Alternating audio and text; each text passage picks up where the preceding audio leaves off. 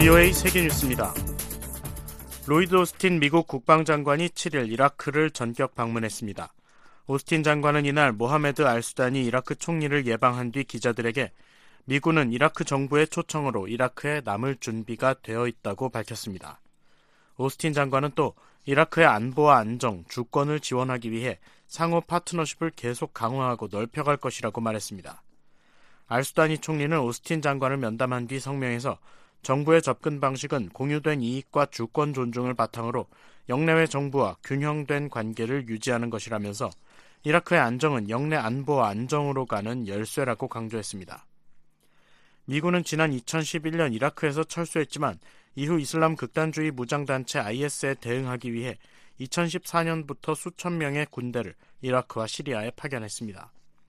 미국은 현재 이라크에 2,500명, 시리아에 900명의 병력이 주둔해 있으며 이라크 북부와 시리아 북동부 등지의 IS 세력과 싸우기 위해 현지 군대에 자문과 지원을 제공하고 있습니다.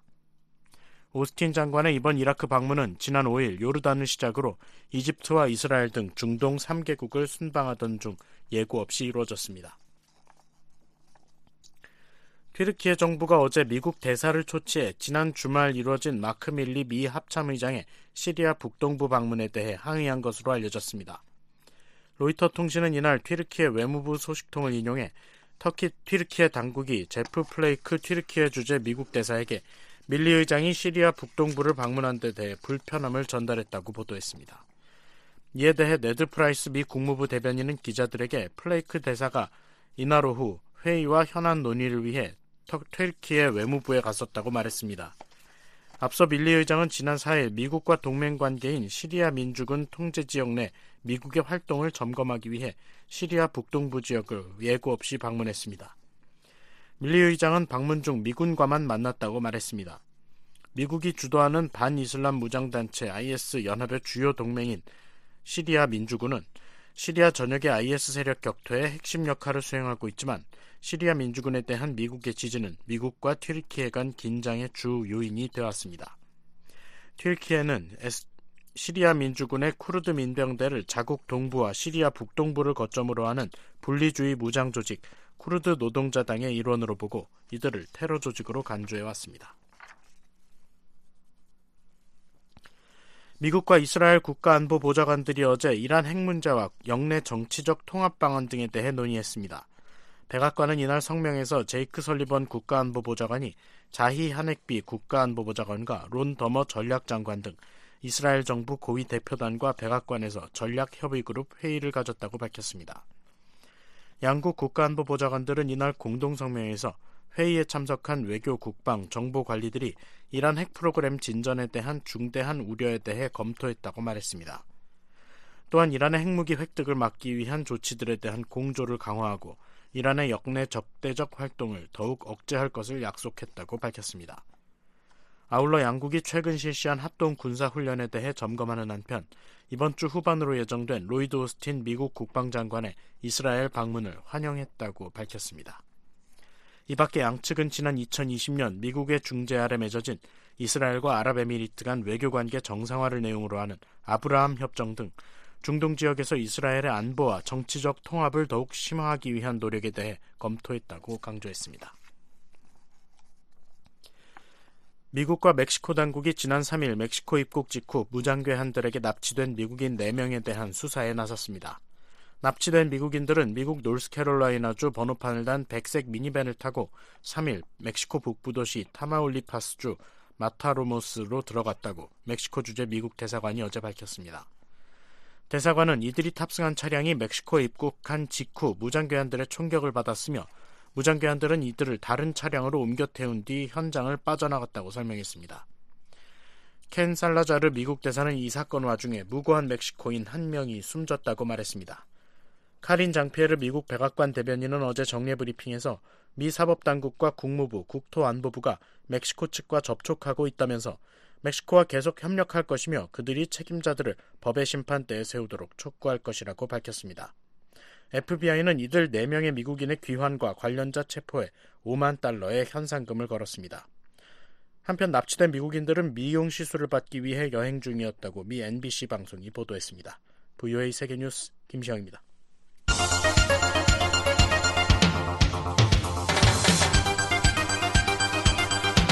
VOA News Today.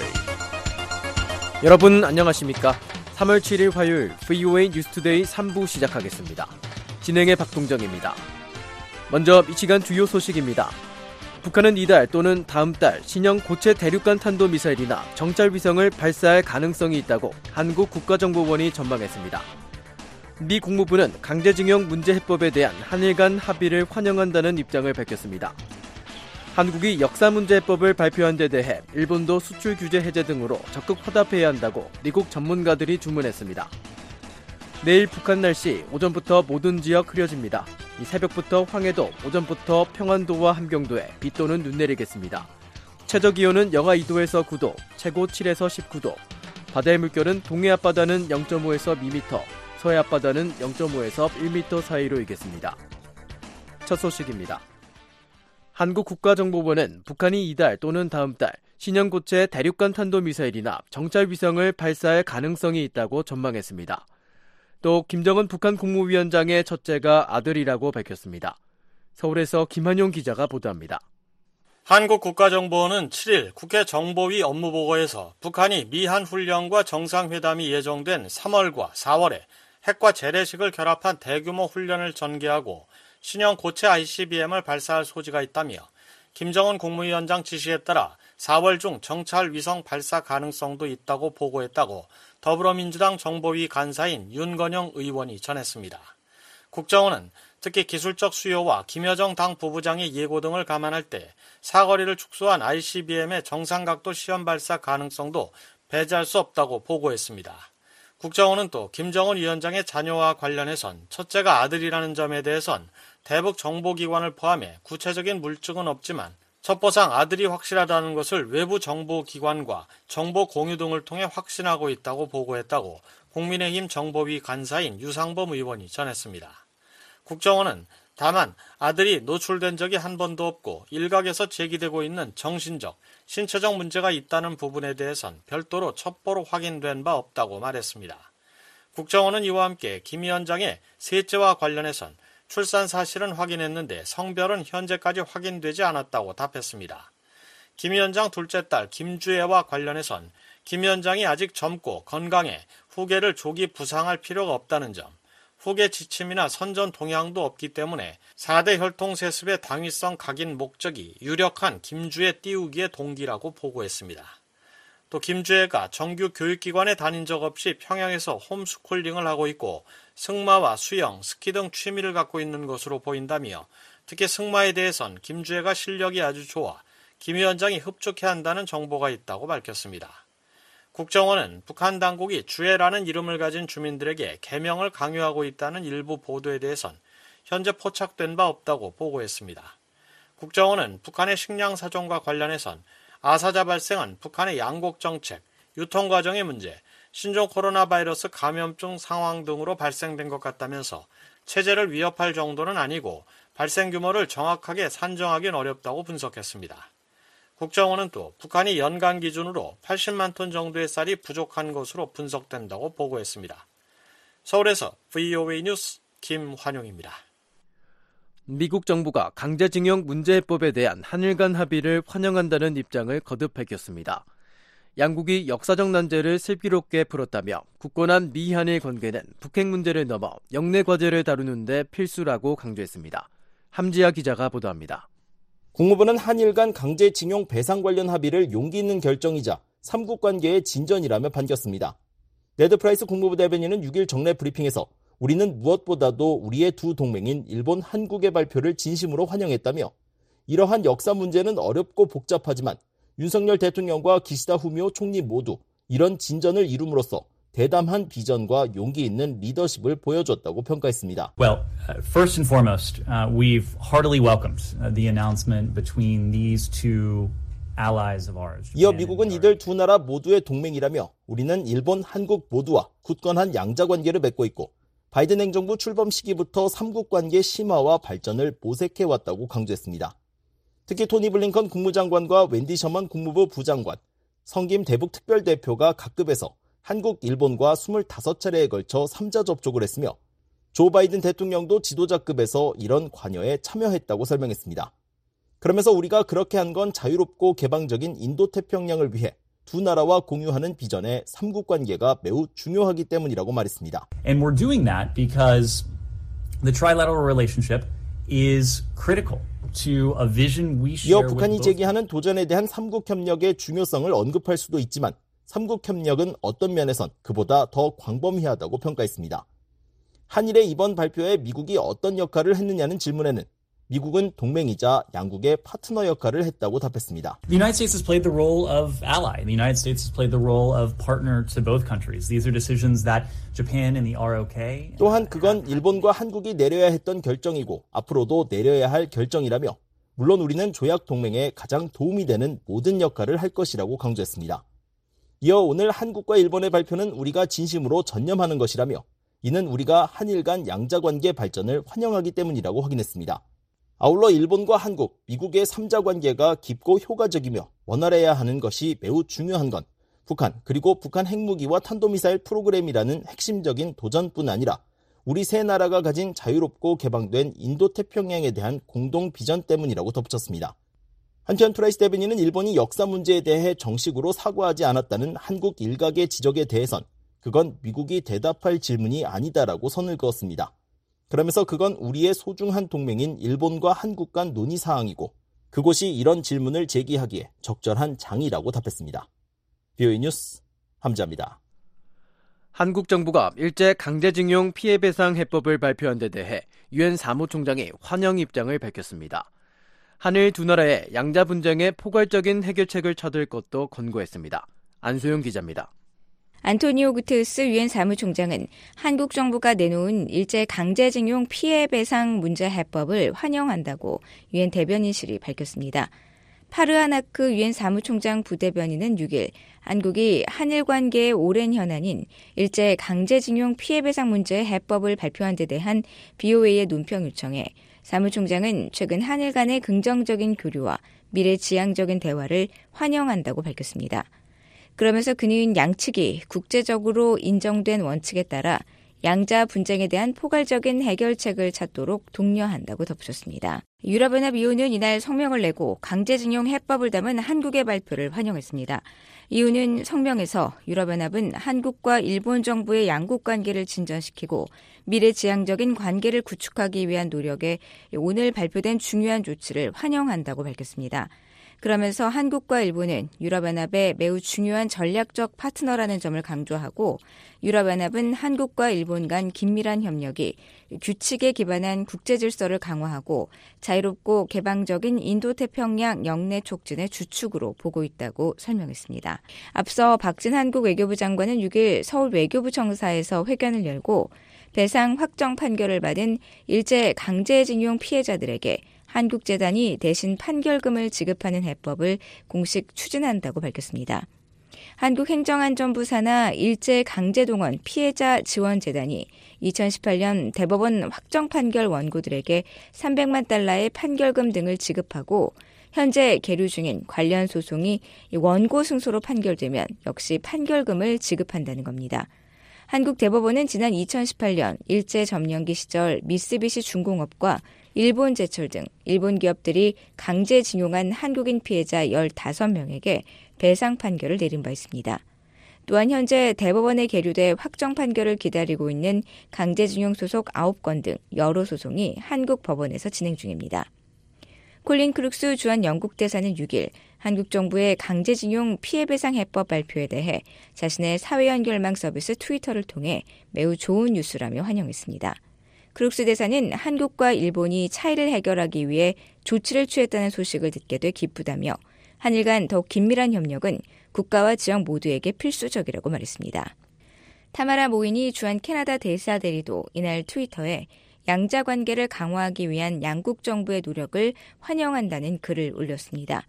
모인이 대사 대리는 이번 북태평양 지역과 그 너머의 평화와 안정, 번영에 기여하는 것이라고 강조했습니다. BOA 뉴스 안소영입니다. 한국이 역사 문제 해법을 발표한 데 대해 일본도 수출 규제 해제 등으로 적극 화답해야 한다고 미국 전문가들이 주문했습니다. 이번 조치가 미한일 3국 안보 경정 3국 안보 경제 협력 심화로 이어져야 한다고 강조했습니다. 조은정 기자가 보도합니다. 미 전략국제문제연구소 CSIS의 크리스토퍼 존스톤 일본 석좌는 한국 정부가 강제징용 배상 해법을 발표하고 일본이 이에 호응한 데 대해 강제징용 분쟁의 사실상의 해결을 의미한다며 한일 관계의 새로운 시대를 알리는 중요한 돌파구라고 평가했습니다. 바이든 정부에서 백악관 국가안보회의 NSC 동아시아 담당 국장을 지낸 존스톤 석좌는 6일 VOA에 보낸 이메일에서 유럽에서 전쟁이 벌어지고 지역 전반에 중국의 강압이 이어지며 북한이 끊임없는 도발에 나서고 있는 가운데 한국과 일본은 함께 연대할 공통의 이익이 있다고 말했습니다. 이어 윤석열 대통령과 기시다 후미오 일본 총리의 지도력을 높이 평가하며 윤 대통령은 지난해 8월 발언 광복절 경축사에 이어 주목할 만한 3.1절 기념사를 통해 일본과 한국이 오늘날 공통의 가치를 공유하고 있다고 밝혔다고 존스톤 석좌는 말했습니다. 아울러 역사 문제에 대해 한국과 또 다른 합의를 맺는 것에 대해 일본 자민당 내에서 큰 회의감이 있음에도 기시다 총리는 이를 추진하는 선택을 했다고 말했습니다. 존스톤 석좌는 미국은 관련 회담에 직접 관여하지 않았지만 정기적인 3국 고위급 회담을 진행해 이번 합의에 정치적 맥락을 조성하는 데 중요한 역할을 했다고 말했습니다.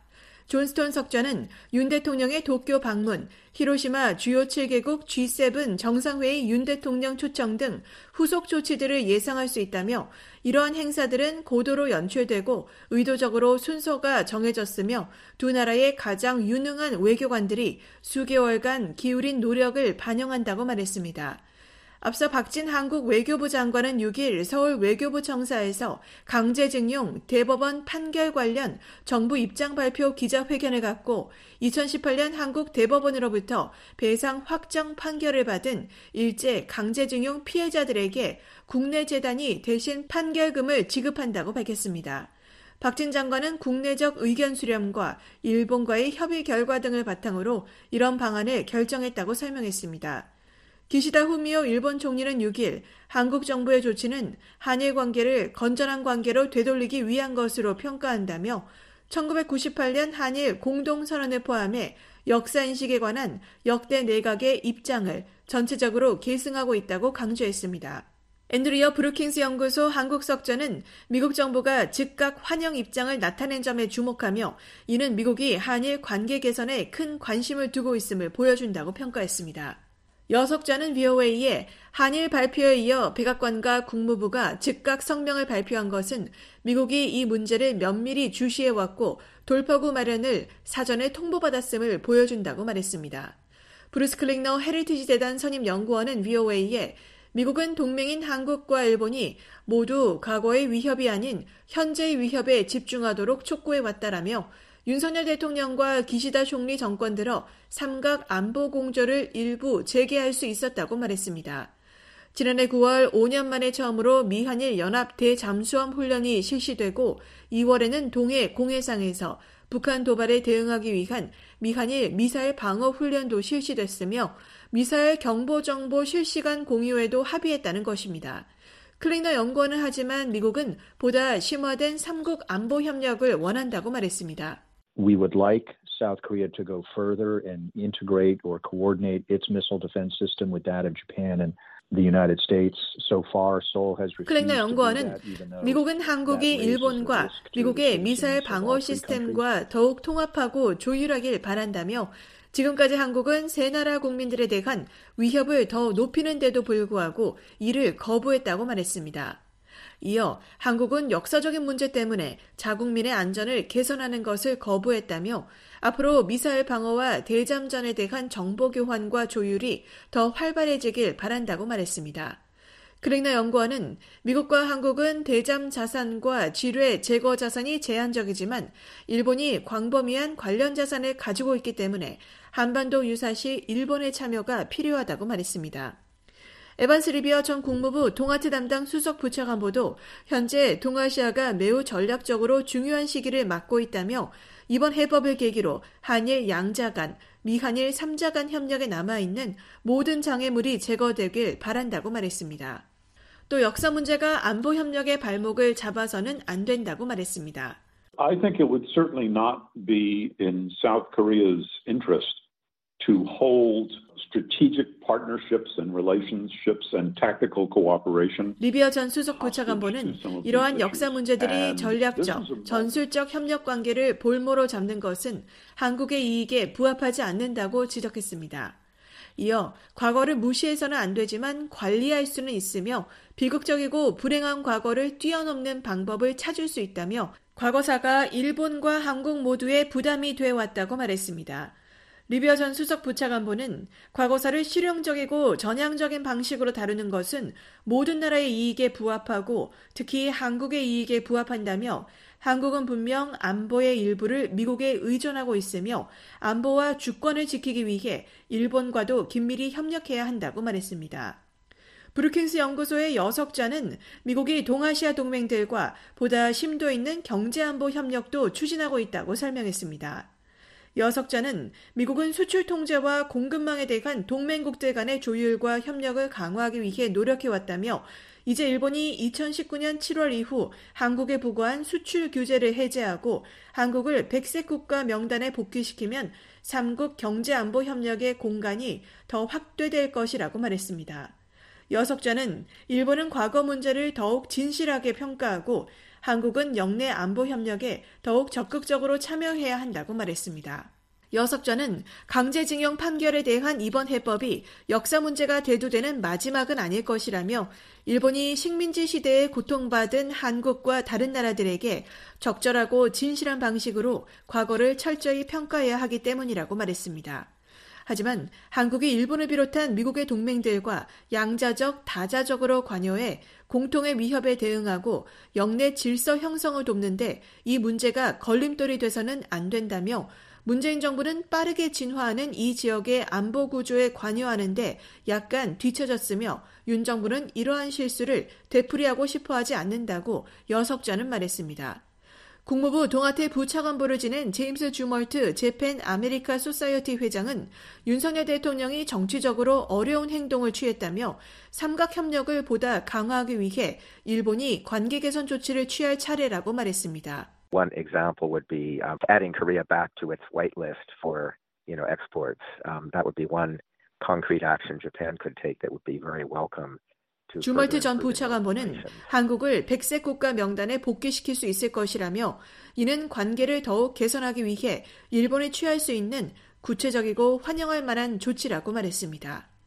일본을 앞서 한국 대법원이 2018년 일본 기업들이 강제 동원 피해자들에게 배상할 책임이 있다고 판결한 데 반발해 2019년 한국 수출 규제에 나섰고 수출 절차 간소화 혜택을 주는 백색 국가 명단에서도 제외했습니다.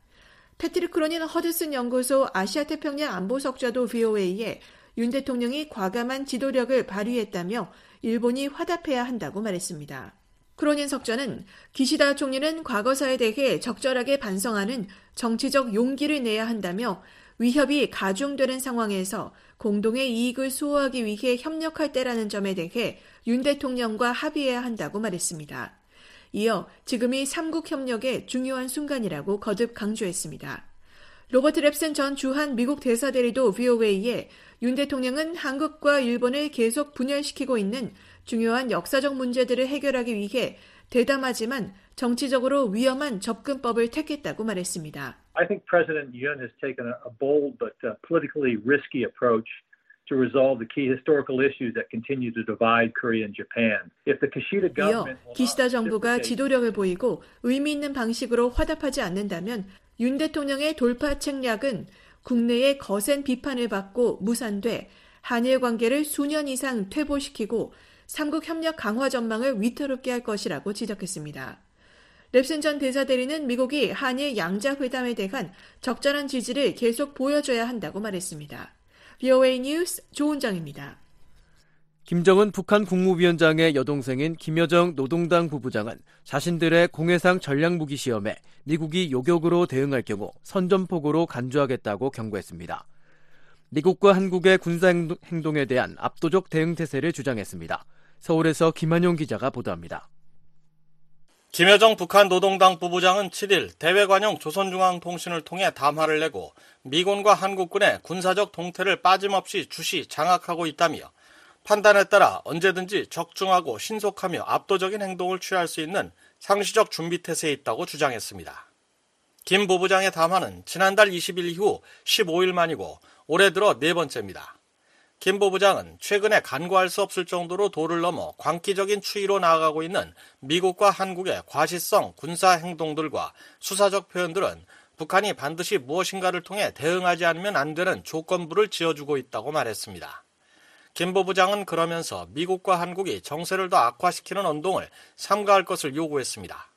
김 부부장의 이 같은 발언은 미국의 장거리 폭격기 B-52H가 6일 한반도 서해 상공에서 한국 전투기와 연합훈련을 하는 등 최근 미국 전략자산의 한반도 전개가 빈번하게 이루어지고 있는 데 대한 반발로 보입니다.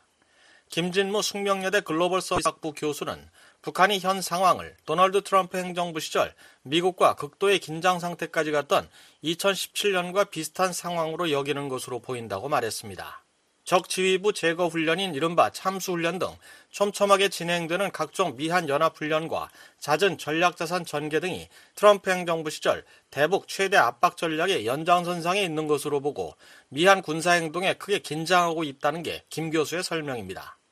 미국에서 날라오는 여러 가지 전략 자산들이라든가 작전이라든가 이런 걸 보면은 2017년도에 이렇게 구체화시켜 놨기 때문에 굉장히 정교하게 진행이 될 수 있다라는 거예요. 이제 그렇기 때문에 김정은 입장에서는 상당히 부담을 느낄 수밖에 없는 상황이라는 거죠. 김 부부장은 또 담화에서 존 아퀼라노 미 인도 태평양 사령관이 북한이 태평양 지역으로 대륙간 탄도미사일 ICBM을 발사할 경우 즉각 격추할 것이라고 말했다는 한국의 한 일간지 보도에 대해서 강하게 반발했습니다. 김 부부장은 미 군부의 실제 입장인지 여부를 알 수 없다고 전제하면서도 사전 경고라며 태평양은 미국이나 일본의 영유권에 속하지 않는다고 밝혔습니다. 이어 미국의 관할권에 속하지 않는 공해와 공역에서 주변국들의 안전에 전혀 위해가 없이 진행되는 북한의 전략무기 시험에 요격과 같은 군사적 대응이 따르는 경우 이는 북한에 대한 명백한 선전폭으로 간주될 것이라고 경고했습니다. 김 부부장은 해마다 태평양을 자기 안뜨락처럼 여기면서 미군이 실시하는 전략무기 시험 발사를 만약 제3국이 대응을 명분으로 요격을 시도할 경우 미국이 어떤 반응을 보일지가 매우 흥미롭다고 비꼬기도 했습니다. 한국 정부 산하 국책 연구기관인 통일연구원 홍민 북한 연구실장은 김 부부장의 발언이 태평양을 향한 모종의 전략무기 실험이 준비 중임을 암시하고 있다고 분석했습니다.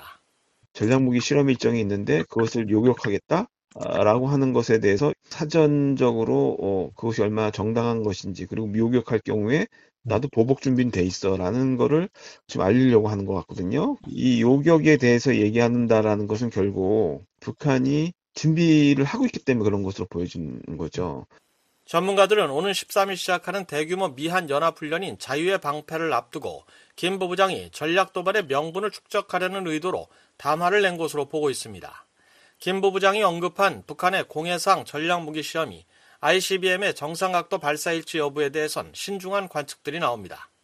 민간 연구기관인 한국국가전략연구원 문성묵 통일전략센터장은 ICBM 정상각도 시험 발사를 하려면 미사일 이동 경로와 단분리, 대기권 재진입 등 탐지할 수 있는 장비를 갖춘 선박이 탄착 지점에 대기하고 있거나 위성을 통한 관측이 이루어져야 하는데 북한은 그런 역량이 없다고 지적했습니다. 문 센터장은 북한이 4월 중에 군 정찰 위성을 쏠 계획을 시사한 바 있고 최근 위성 운반 로켓용 대출력 엔진 개발을 완료했다고 선전했다며 김 부부장이 언급한 공해상 전략무기 시험은 위성 발사 또는 위성 발사를 가장한 탄도미사일 발사일 수 있다고 말했습니다. 김여정이 태평양 사령관의 발언을 시비 걸면서 선전폭으로 간주하겠다라고 얘기하는 것은 지금 인공위성을 명분으로 한 인공위성으로 가장한 실거리 탄도미사일 발사 그런 의도가 복합적으로 담겨져 있다고 생각을 합니다. 한편 북한 외무성도 7일 보도국 대외 보도실장 명의 담화를 내고 자유의 방패 연합 연습을 전쟁 연습이라고 비난하며 중단을 촉구했습니다. 외무성은 B-52H가 동원된 연합 공중훈련에 대해서도 북한을 상대로 한 미국의 핵 사용 기도가 실전 수준에서 추진되고 있음을 명백히 보여주는 것이라며 핵전쟁 발발 위험은 가상적인 단계로부터 현실적인 단계로 이행하고 있다고 위협했습니다. 외무성은 국제사회를 향해서도 북한의 평화 애호적인 노력에 합세해 미국과 한국의 전쟁 연습을 당장 중단할 때 대한 명백한 신호를 보내야 할 것이라고 주장했습니다. 한국통일부는 현재 정세 악화는 북한의 무모한 핵과 미사일 개발로 초래된 것이라고 반박하면서 북한은 이제라도 도발과 위협이 아닌 평화를 위한 올바른 길을 선택해 주길 촉구한다고 밝혔습니다. 한국 국방부사나 국방연구원 이호령 안보전략연구센터장은 최근 당 전원회의 결과 등을 종합적으로 고려하면 북한 지도부가 식량난 등으로 내부 통제에 어려움이 가중되고 있고 중국과 러시아에만 의존한 대외 정책도 취약성을 보이고 있다며 북한의 담화들이 이런 사정을 반영하고 있다고 풀이했습니다. 북한의 담화가 공세적인 듯 하지만 한미의 강력한 대응이라든지 억지 상황에 대한 두려움도 반영된 내용이라고 볼 수가 있겠습니다. 홍미 실장은 북한이 미한의 군사행동에 건건 사서 대응하겠다고 했지만 미한의 촘촘한 연합연습을 감당할 능력이 없다며 북한의 담화들이 대형 도발을 앞둔 명분 축적용이면서도 최악의 충돌 상황을 피하고 싶다는 의중도 담고 있는 것으로 보인다고 말했습니다. 서울에서 VOA 뉴스 김환용입니다. 북한의 7차 핵실험 가능 장소로 지목된 풍계리 핵실험장 3번 갱도에서 활동 징후가 여전히 포착되고 있다고 국제원자력기구 사무총장이 밝혔습니다. 영변 원자로 등에서도 일부 활동이 감지됐다며 북한의 핵 프로그램 지속에 깊은 유감을 나타냈습니다. 조상진 기자가 보도합니다. 라파일 그로시 국제원자력기구 IAEA 사무총장은 6일 북한 풍계핵 실험장이 여전히 핵실험을 지원할 준비가 돼 있다고 밝혔습니다. 그로시 사무총장은 이날 오스트리아 빈에서 열린 IAEA 정기 이사회에서 개막 성명을 통해 핵실험장 3번 갱도 주변에서 활동 징후를 계속 목격하고 있다며 이같이 말했습니다. 또 풍계리 4번 갱도와 관련해서는 갱도 입구로 가는 도로가 재건됐지만 굴착 작업 등의 정황은 관찰되지 않고 있다고 설명했습니다.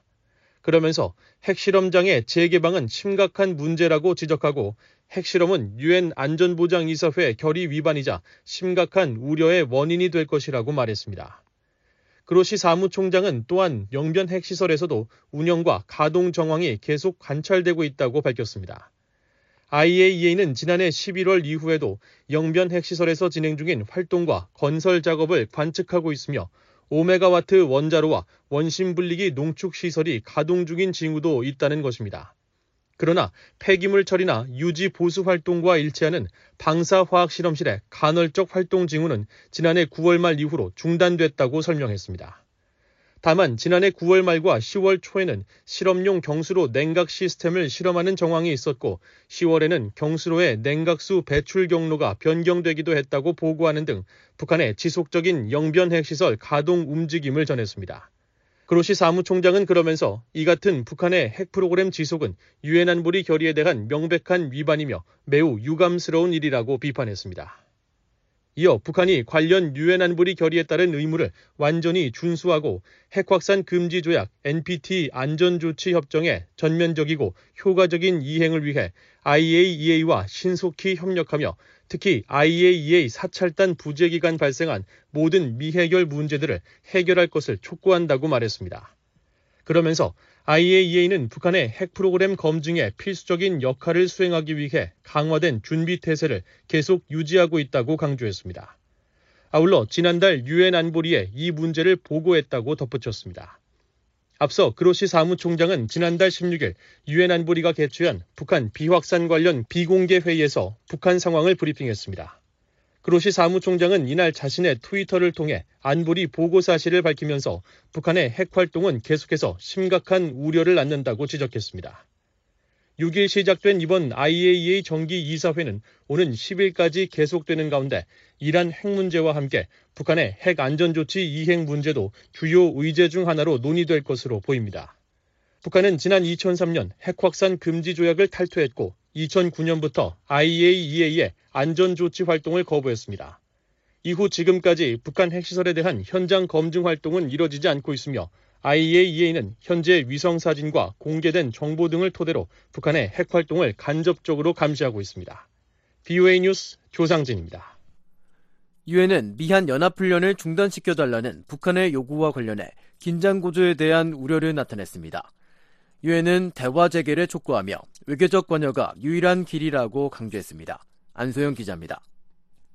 북한이 미한 연합훈련을 비판하며 유엔이 즉각적인 중단을 요구해야 한다고 요구한 데 대해 유엔은 외교적 해법을 강조했습니다. I will check whether we've received any official communication from the DPRK. What I can tell you is that we remain concerned about the rising tensions on the Korean Peninsula. 스테판 두자릭 유엔 대변인은 6일 정오 브리핑에서 미한 연합훈련을 중단시켜달라는 북한 대표부의 요청이 있었느냐는 질문에 북한 측으로부터 공식적인 연락을 받았는지 확인해 보겠다며 언급할 수 있는 부분은 우리가 한반도에 고조되는 긴장에 대해 여전히 우려하고 있다는 것이라고 말했습니다. 이어 사무총장은 모든 관련 유엔 안보리 결의에 대한 완전한 이행을 촉구했다며 그의 입장은 분명했다고 덧붙였습니다. 사무총장은 언제나 대화 재개를 촉구했고 모든 관련자들에게 그런 대화에 도움이 되는 환경을 조성하고 유도할 것을 촉구해왔다는 겁니다. 두자릭 대변인은 앞으로 나아갈 유일한 길은 외교적 관계를 통한 것이며 그가 원하는 것은 한반도의 지속 가능한 평화와 완전하고 검증 가능한 비핵화라고 밝혔습니다. 북한은 5일 김선경 외무성 국제기구 담당 부상 명의의 담화를 내고 유엔과 국제사회가 조선반도 지역 정세를 극도로 가열시키며 대결 수위를 무책임하게 끌어올리는 미국과 남조선의 언동과 합동 군사 연습을 즉각 중단한 데 대해 강력히 요구해야 한다고 주장했습니다.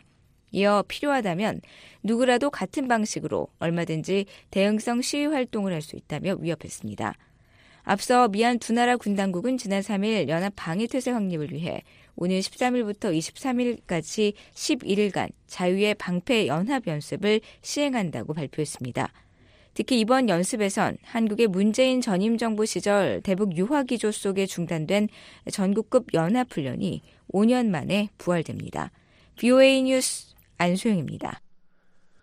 북한이 핵탄두 50여 기를 생산할 수 있는 역량을 보유한 것으로 추정된다고 미국의 북핵 전문가인 지그프리드 해커 박사가 밝혔습니다. 해커 박사는 3일 VOA와의 화상 인터뷰에서 북한이 현재 50kg 미만의 플루토늄과 1000kg의 고농축 우라늄을 보유한 것으로 추정된다며 이같이 주장했습니다. 북한의 이런 역량으로 연간 6에서 7기의 핵탄두를 추가로 제조할 수 있을 것이라는 분석도 내놨습니다. 해커 박사는 미국 최대 국립 핵연구시설인 로스 알라모스 연구소장을 지낸 핵무기 전문가로 2010년까지 북한 영변 핵시설을 4차례 방문했습니다. 최근에는 북한 핵 프로그램에 대한 저서 Hinge Point를 출간했습니다. 해커 박사를 이조은 기자가 인터뷰했습니다. 역대 북한 지도자들은 모두 미국과의 외교에 진지하게 관심이 있었다고 최근 발표한 저서 힌지 포인트에 쓰셨는데요. 어떤 의미인가요? So that's actually a, a key aspect of, uh, of the book. 네, 사실 이 책의 핵심적인 측면인데요. 북한의 행동에 패턴 변화가 있었다는 것입니다. 1990년경 냉전이 끝나갈 무렵 김일성은 미국과 전략적인 협상을 시도하는 것이 사실 더 나을 수 있다는 결정을 했습니다. 한국 전쟁까지 거슬러 올라가는 과거의 관계를 정상화하는 것이 더 나을 수 있다는 것이었죠. 북한은 냉전이 끝날 무렵 중국 그리고 구소련에서 비롯된 새 러시아로부터 버림을 받았기 때문이었습니다. 김일성의 이런 결정은 1994년 클린턴 행정부와의 제네바 합의로 이어졌습니다. 김일성이 사망한 시점이기도 하죠. 제가 이 책에서 말하고 싶은 것은 김일성 그리고 김정일과 김정은도 미국과의 관계 정상화가 북한이 나갈 수 있는 최선의 방법으로 믿었다는 것입니다. 김정일도 미국과 대화하기 위해 노력했고 김정은 또한 도널드 트럼프 전 대통령과 싱가포르 회담, 하노이 회담을 했습니다. 현재 북한은 미국의 대화 제의에는 답하지 않고 미사일 도발을 이어가고 있는데요. 김정은 정권이 여전히 미국과의 외교에 관심이 있다고 보시는 겁니까? Right. So, so the answer is uh, that's not the case. It's different today. 답은 그렇지 않다는 것입니다. 지금은 다릅니다. 제가 방금 설명한 북한의 첫 번째 주요 패턴 변화는 김일성이 미국과의 관계 정상화를 추진하기로 한 1990년쯤을 말합니다. 올해는 또 하나의 패턴 변화가 있는 것 같습니다. 김정은은 더 이상 미국과의 관계 정상화나 전략적 협상을 추구하지 않는다는 쪽으로 돌아간 것 같습니다. 오히려 그는 러시아와 중국에 일종의 충성심을 갖고 있습니다. 북한의 패턴 변화가 다시 반대 방향으로 돌아간 것이죠. 그것은 우리를 특히 위험한 상황에 처하게 합니다. 북한은 지난 30년 동안 동북아와 미국의 모든 동맹국을 위협하는 실질적인 핵무기를 구축해 왔기 때문입니다.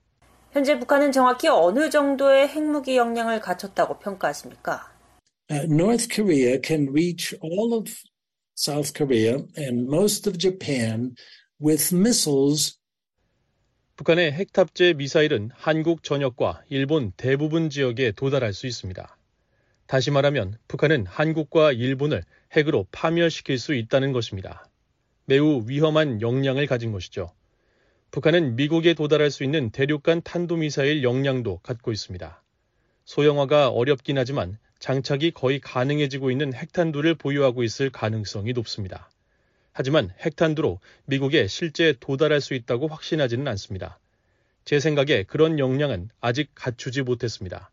이를 위한 북한의 미사일 혹은 핵실험이 아직 충분히 이루어지지 않았다고 생각합니다. 북한의 현재 핵 보유량은 어느 정도인 것으로 추정하십니까? You know, I come out with North Korea today having somewhere less than 50 kilograms of 현재 북한은 8기에서 10기 정도의 핵무기를 생산할 수 있는 양인 50kg 미만의 플루토늄을 보유하고 있다고 봅니다. 원심 분리기를 통해 만들어진 고농축 우라늄도 있다고 추정하고 있는데 원심 분리기 시설에 특징이 없기 때문에 추정이 훨씬 더 어렵습니다. 그러나 제가 가진 다양한 추정치를 종합했을 때 북한은 현재 50여 기 정도, 40에서 60기 사이에 핵무기를 생산할 만한 충분한 플루토늄과 고농축 우라늄을 갖고 있습니다. 북한이 실제로 얼마나 많은 핵무기를 만들었는지 우리는 모릅니다. 북핵 시설의 수와 가동 실태 그리고 모든 시설의 위치를 정확히 알 수 있나요? In terms of their nuclear facilities, what I actually saw personally 북핵 시설과 관련해 제가 실제로 본 것은 영변의 원자로였습니다. 원자로가 있는 유일한 장소라고 확신합니다. 따라서 영변에서의 플루토늄 생산에 대한 저의 추정치는 상당히 괜찮다고 생각합니다.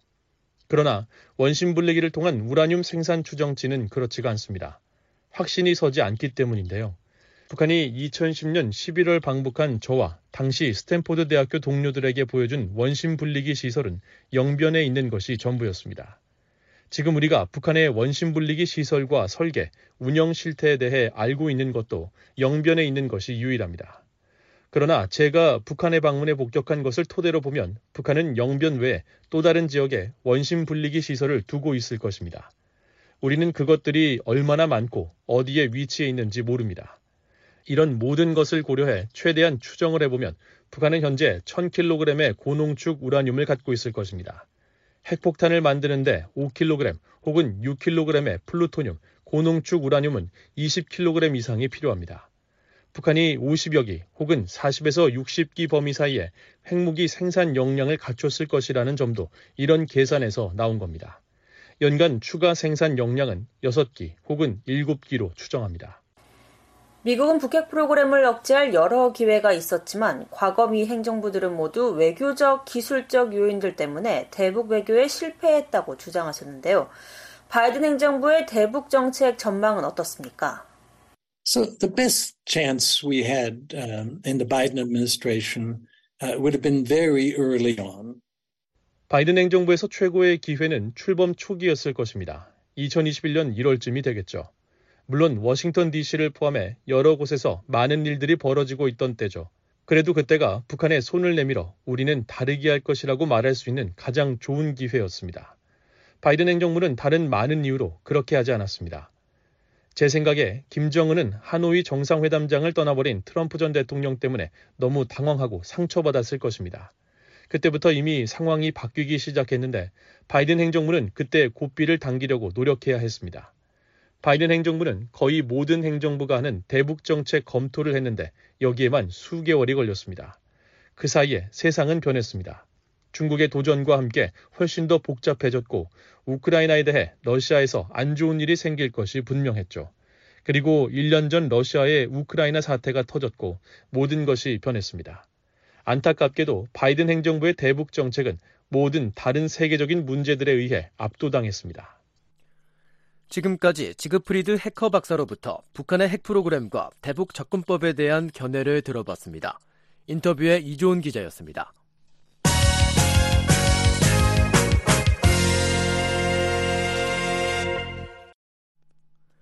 핵무기를 탑재할 수 있는 미군 전략 폭격기가 3개월 만에 또다시 한반도에 전개돼 한국 공군과 연합 훈련을 했습니다. 주한미군은 이번 훈련이 상호 운용성을 향상할 기회를 미한 동맹에 제공했다고 강조했습니다. 자세한 소식입니다. 주한미군은 6일 한국과 미국 공군은 오늘 미 공군 B-52H 스트레토포트리스가 한반도 상공에 다시 전개된 가운데 연합공중훈련을 실시했다고 밝혔습니다. 주한미군은 이날 보도자료에서 이번 미한 연합공중훈련에서는 한국 공군의 F-15, F-16 전투기가 미국의 전략폭격기 B-52를 호위하며 한국 방공식별 구역에 진입해 연합비행 작전을 수행했다고 말했습니다. 그러면서 이번 훈련은 연합방위 능력을 과시하고 한반도 방어를 위한 확장 억제력을 제공함으로써 미한 간 상호 운용성을 향상할 기회를 동맹에 제공했다고 설명했습니다. 이어 미국은 자유롭고 개방된 인도태평양을 보장하기 위해 영내 전체의 평화와 번영에 전념하고 있다며 한국을 방어하기 위한 우리의 공약은 여전히 철동 같다고 강조했습니다. 핵무기를 탑재할 수 있는 B-52H의 한반도 전개는 지난해 12월 이후 약 3개월 만입니다. B-52H는 잠수함 발사 탄도미사일이 탑재된 핵잠수함, 대륙간 탄도미사일인 미니트맨3와 함께 미국의 3대 핵전력으로 꼽히는 전략자산입니다. 특히 B-52H는 다양한 임무를 수행할 수 있는 장거리 전략 폭격기로 최대 15,000m 고도에서 암속 속도로 비행할 수 있습니다. 또한 재래식 충돌에서 B-52H는 전략 공격, 근접 항공 지원, 공중 차단, 공세적 대공과 해상 작전을 수행할 수 있습니다. 한편 한국 국방부도 이날 미한이 지난 3일 B-1B 전략 폭격기 전개에 이어 3일 만인 6일 미국 B-52H 전략 폭격기의 한반도 전개하에 연합 공중 훈련을 실시했다고 발표했습니다.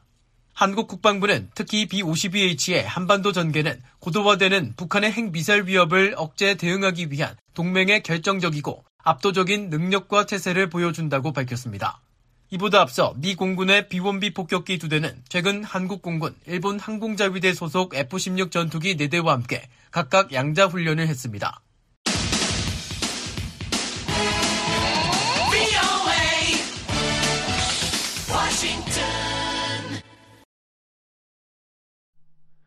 지난해 12월 금강산에서 통천항으로 옮겨진 해금강 호텔의 하층 지지대가 해체되고 있는 것으로 나타났습니다. 대형 바지선이기도 한 이 지지대를 북한이 폐기하는 것인지 아니면 다른 시설로 재활용하려는 것인지 주목됩니다. 함지아 기자가 보도합니다. 해금강 호텔이 해체된 뒤 100길로 거의 40km 떨어진 곳으로 견인된 해금강 호텔 하층 지지대에서 변화가 포착됐습니다. 플래닛랩스가 6일 통천항 일대를 촬영한 위성사진에 나타난 지지대는 이전보다 길이가 훨씬 짧아졌습니다. 물 위에 떠 있는 직사각형 바지선 형태인 하층 지지대는 원래 약 95m 길이였지만 이날 위성 사진에선 약 20m 줄어든 75m로 관측됐습니다. 특히 지지대 남쪽으로 바다가 훤히 드러나 이 부분에서 철거 혹은 해체가 이루어진 것으로 추정됩니다. 앞서 BOE는 지난해 3월 금강산 관광지구의 고성항에 자리한 해금강 호텔의 해체 정황을 포착해 보도한 바 있습니다. 물 위에 떠 있는 수상 호텔인 해금강 호텔은 건물을 떠받치는 하층 지지대와 건물 부위로 나눠져 있었는데 북한은 건물을 먼저 해체하고 하층 지지대는 물 위에 방치해 왔습니다. 현장에 남아있던 이 하층 지지대는 지난해 12월 19일을 전후해 돌연 사라졌는데 VOA는 위성사진 분석가인 데이비드 슈멀러 제임스 마틴 비확산센터 선임연구원의 도움을 받아 이 지지대가 원래 위치에서 북쪽으로 약 37km 떨어진 통천항으로 옮겨진 사실을 확인한 바 있습니다. 이후에도 3개월 가까이 별다른 움직임이 없이 방치돼 왔지만 이번에 남쪽 부분이 사라진 상태로 발견된 것입니다.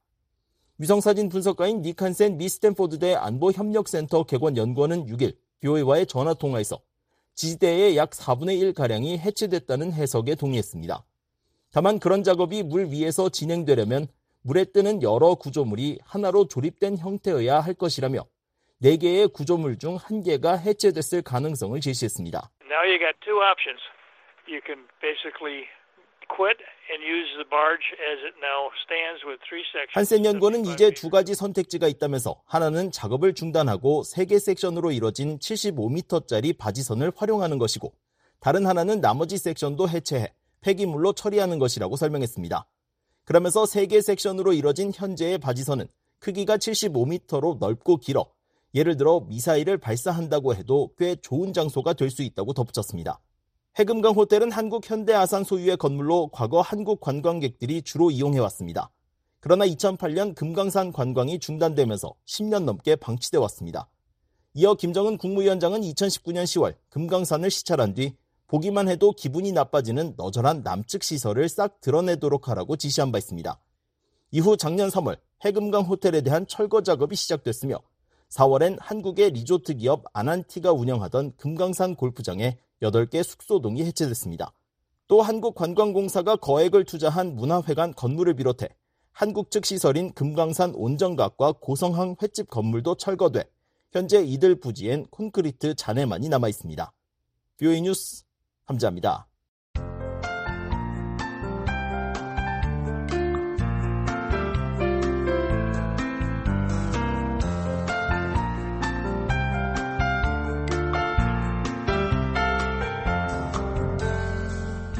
VOA 뉴스투데이 북한 날씨 알아봅니다. 내일 북한 날씨 오전부터 모든 지역 흐려지겠습니다. 새벽부터 황해도, 오전부터 평안도와 함경도에 비 또는 눈 내리겠습니다. 최저 기온은 영하 2도에서 9도, 최고 17에서 19도.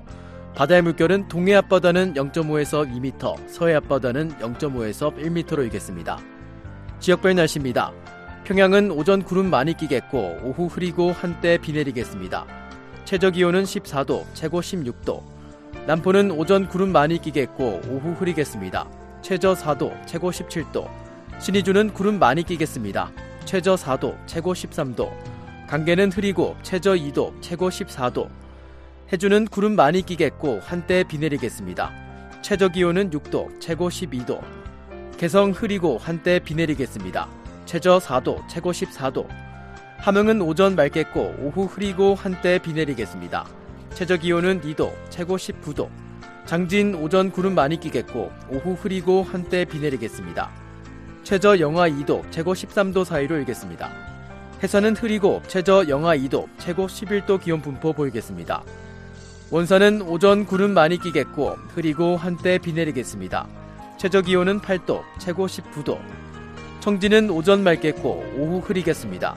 최저 기온은 2도, 최고 13도. 선봉 오전 맑겠고 오후 구름 많이 끼겠습니다. 최저 기온은 0도, 최고 11도 기온 분포 보이겠습니다. 이어서 해상 날씨입니다. 동해는 맑겠고 흐리고 한때 비 곳곳에 내리겠습니다. 물결은 앞바다 오전 0.5에서 1.5m, 오후 1에서 2m 사이로 일겠습니다.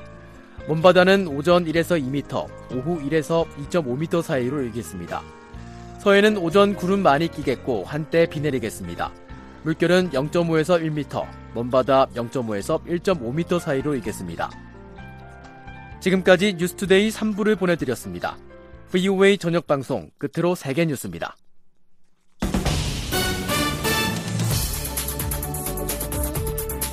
VOA 세계 뉴스입니다. 튀르키예 야당 연합이 6일 오는 5월로 예정된 대선에서 레제프 타이프 에르도안 현 대통령에 맞설 단일 후보로 제1야당인 공화인민당 케말 클르츠다로울루 대표를 추대했습니다. 클르츠다로울루 대표는 후보로 추대된 뒤 환호하는 수천 명의 지지자들에게 우리는 협의와 타협으로 튀르키예를 통치할 것이라며 도덕과 정의의 규칙을 함께 확립할 것이라고 말했습니다. 로이터 통신은 튀르키예의 만연한 물가 상승과 경제 혼란으로 인한 위기 상황이 에르도안 대통령의 지지를 잠식했다며 이런 상황이 5월 14일 실시되는 대선에서 클르츠다로울루 대표에게 유리하게 작용할 것으로 분석했습니다. 반면 클르츠다로울루 대표를 반대하는 이들은 그가 에르도안 대통령처럼 청중을 모으고 사로잡을 수 있는 힘이 부족하며 에르도안 이후 시대가 어떨지에 대한 명확하고 설득력 있는 비전이 없다고 지적한다고 통신은 전했습니다. 한편 여론조사기관 메트로폴에 따르면 지난달 터키를 강타했던 지진에도 불구하고 에르도안 대통령과 그가 이끄는 민족행동당 동맹의 지지율이 선두를 유지하고 있습니다. 미국과 멕시코 당국이 지난 3일 멕시코 입국 직후 무장 괴한들에게 납치된 미국인 4명에 대한 수사에 나섰습니다.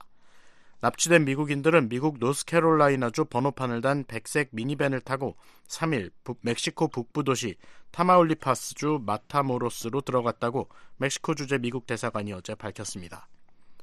대사관은 이들이 탑승한 차량이 멕시코에 입국한 직후 무장괴한들의 총격을 받았으며 무장괴한들은 이들을 다른 차량으로 옮겨 태운 뒤 현장을 빠져나갔다고 설명했습니다. 켄 살라자르 미국 대사는 이 사건의 와중에 무고한 멕시코인 한 명이 숨졌다고 말했습니다. 카린 장피에르 미국 백악관 대변인은 어제 정례 브리핑에서 미 사법당국과 국무부, 국토안보부가 멕시코 측과 접촉하고 있다면서 멕시코와 계속 협력할 것이고 그들이 책임자들을 법의 심판대에 세우도록 촉구할 것이라고 밝혔습니다. 안드레스 마누엘 로페스 멕시코 대통령도 이번 사건이 해결될 것으로 믿는다면서 멕시코 공안부가 미 연방수사국 FBI와 협력해 납치된 미국인들을 찾고 있다고 말했습니다. FBI는 이들 4명의 귀환과 관련자 체포에 5만 달러의 현상금을 걸었습니다. 한편 납치된 미국인들은 미용 시술을 받기 위해 여행 중이었다고 미 NBC 방송은 보도했습니다. 타이완은 중국이 계속 도발할 경우 맞서 싸울 것이라고 추거정 국방부장이 밝혔습니다. 추 부장은 오늘 타이완 입법원에서 기자들과 만나 중국 공산당은 군대를 보내기 위해 어떠한 이유든 사용한다며 그러나 그저 맞서기보다는 평화적이고 이성적 접근 방식을 취할 것이라고 밝혔습니다. 그러면서 하지만 중국이 다시 움직인다면 군의 임무는 싸우는 것이라면서 우리는 반복적 도발을 허용하지 않을 것이고 받아들일 수 없다고 강조했습니다. 추 부장의 발언은 이날 친강 중국 외교부장이 기자회견에서 타이완 평화 통일을 위해 계속 노력하는 한편 필요한 모든 조치를 취할 것이라고 선언한 가운데 나온 것입니다. 한편 차이잉원 타이완 총통이 다음 달 미국을 방문해 케빈 메카시 미 하원 의장과 면담할 가능성이 있다고 로이터 통신과 미 CNBC 방송 등이 복수의 소식통을 인용해 보도했습니다. 로이터 통신은 차이 총통이 중미 지역 방문을 위해 캘리포니아주를 경유할 때 로널드 레이건 대통령 도서관에서 연설하도록 초청받았으며 이를 계기로 메카시 의장과 만날 가능성이 크다고 전했습니다. 이에 대해 메카시 의장 측은 보도 내용을 확인하지 않았고 미국 내 타이완 대표부 역할인 타이완 협회도 공유할 정보가 없다고 밝혔습니다. 우크라이나군 최고 지휘부가 동부 도시 바흐무트 사수를 다짐했다고 볼로디미르 젤렌스키 우크라이나 대통령이 밝혔습니다. 젤렌스키 대통령은 어젯밤 화상연설에서 군 지휘부와 바흐무트 상황에 대해 논의했다며 지휘관들은 바흐무트에서 철수하지 않고 오히려 방어를 강화할 것을 제안했다고 말했습니다. 젤렌스키 대통령은 군 지휘부가 만장일치로 이 같은 입장을 지지했다면서 자신은 총사령관에게 바흐무트 내 우리 병력을 도울 적절한 부대를 찾으라고 말했다고 밝혔습니다. 러시아군은 지난 몇 주 동안 돈바스 지역 점령을 목표로 길목인 바흐무트에 대한 공세를 이어왔습니다. 로이드 오스틴 미국 국방장관이 7일 이라크를 전격 방문했습니다. 오스틴 장관은 이날 모하메드 알수다니 이라크 총리를 예방한 뒤 기자들에게 미군은 이라크 정부의 초청으로 이라크에 남을 준비가 되어 있다고 밝혔습니다. 오스틴 장관은 또 이라크의 안보와 안정, 주권을 지원하기 위해 상호 파트너십을 계속 강화하고 넓혀갈 것이라고 말했습니다. 알수단이 총리는 오스틴 장관 면담 뒤 성명에서 정부의 접근 방식은 공유된 이익과 주권 존중을 바탕으로 영내외 정부와 균형된 관계를 유지하는 것이라면서 이라크의 안정은 영내 안보와 안정으로 가는 열쇠라고 강조했습니다. 오스틴 장관의 이번 방문은 지난 5일 요르단을 시작으로 중동 3개국을 순방하던 중 예고 없이 이루어졌습니다. VOA 세계뉴스 김시영입니다. 지금까지 여러분께서는 VOA 저녁 방송을 들으셨습니다. VOA 저녁 방송은 저녁 8시부터 자정까지 4시간 동안 중파 1188kHz를 통해 들으실 수 있습니다. 또 밤 9시부터 10시까지는 단파 7465, 9490, 11570kHz로 밤 10시부터 12시까지는 단파 9800, 9985, 11570kHz로도 들으실 수 있습니다. 그리고 매일 새벽 2시부터 3시까지 1시간 동안 보내드리는 VOA 새벽 방송은 중파 AM 1566kHz로 들으실 수 있습니다. 아침 4시부터 6시까지 2시간 동안은 단파 7465, 9800, 9575kHz로 청취 가능합니다. 함께 해주신 여러분 고맙습니다. 다음 방송 시간까지 안녕히 계십시오.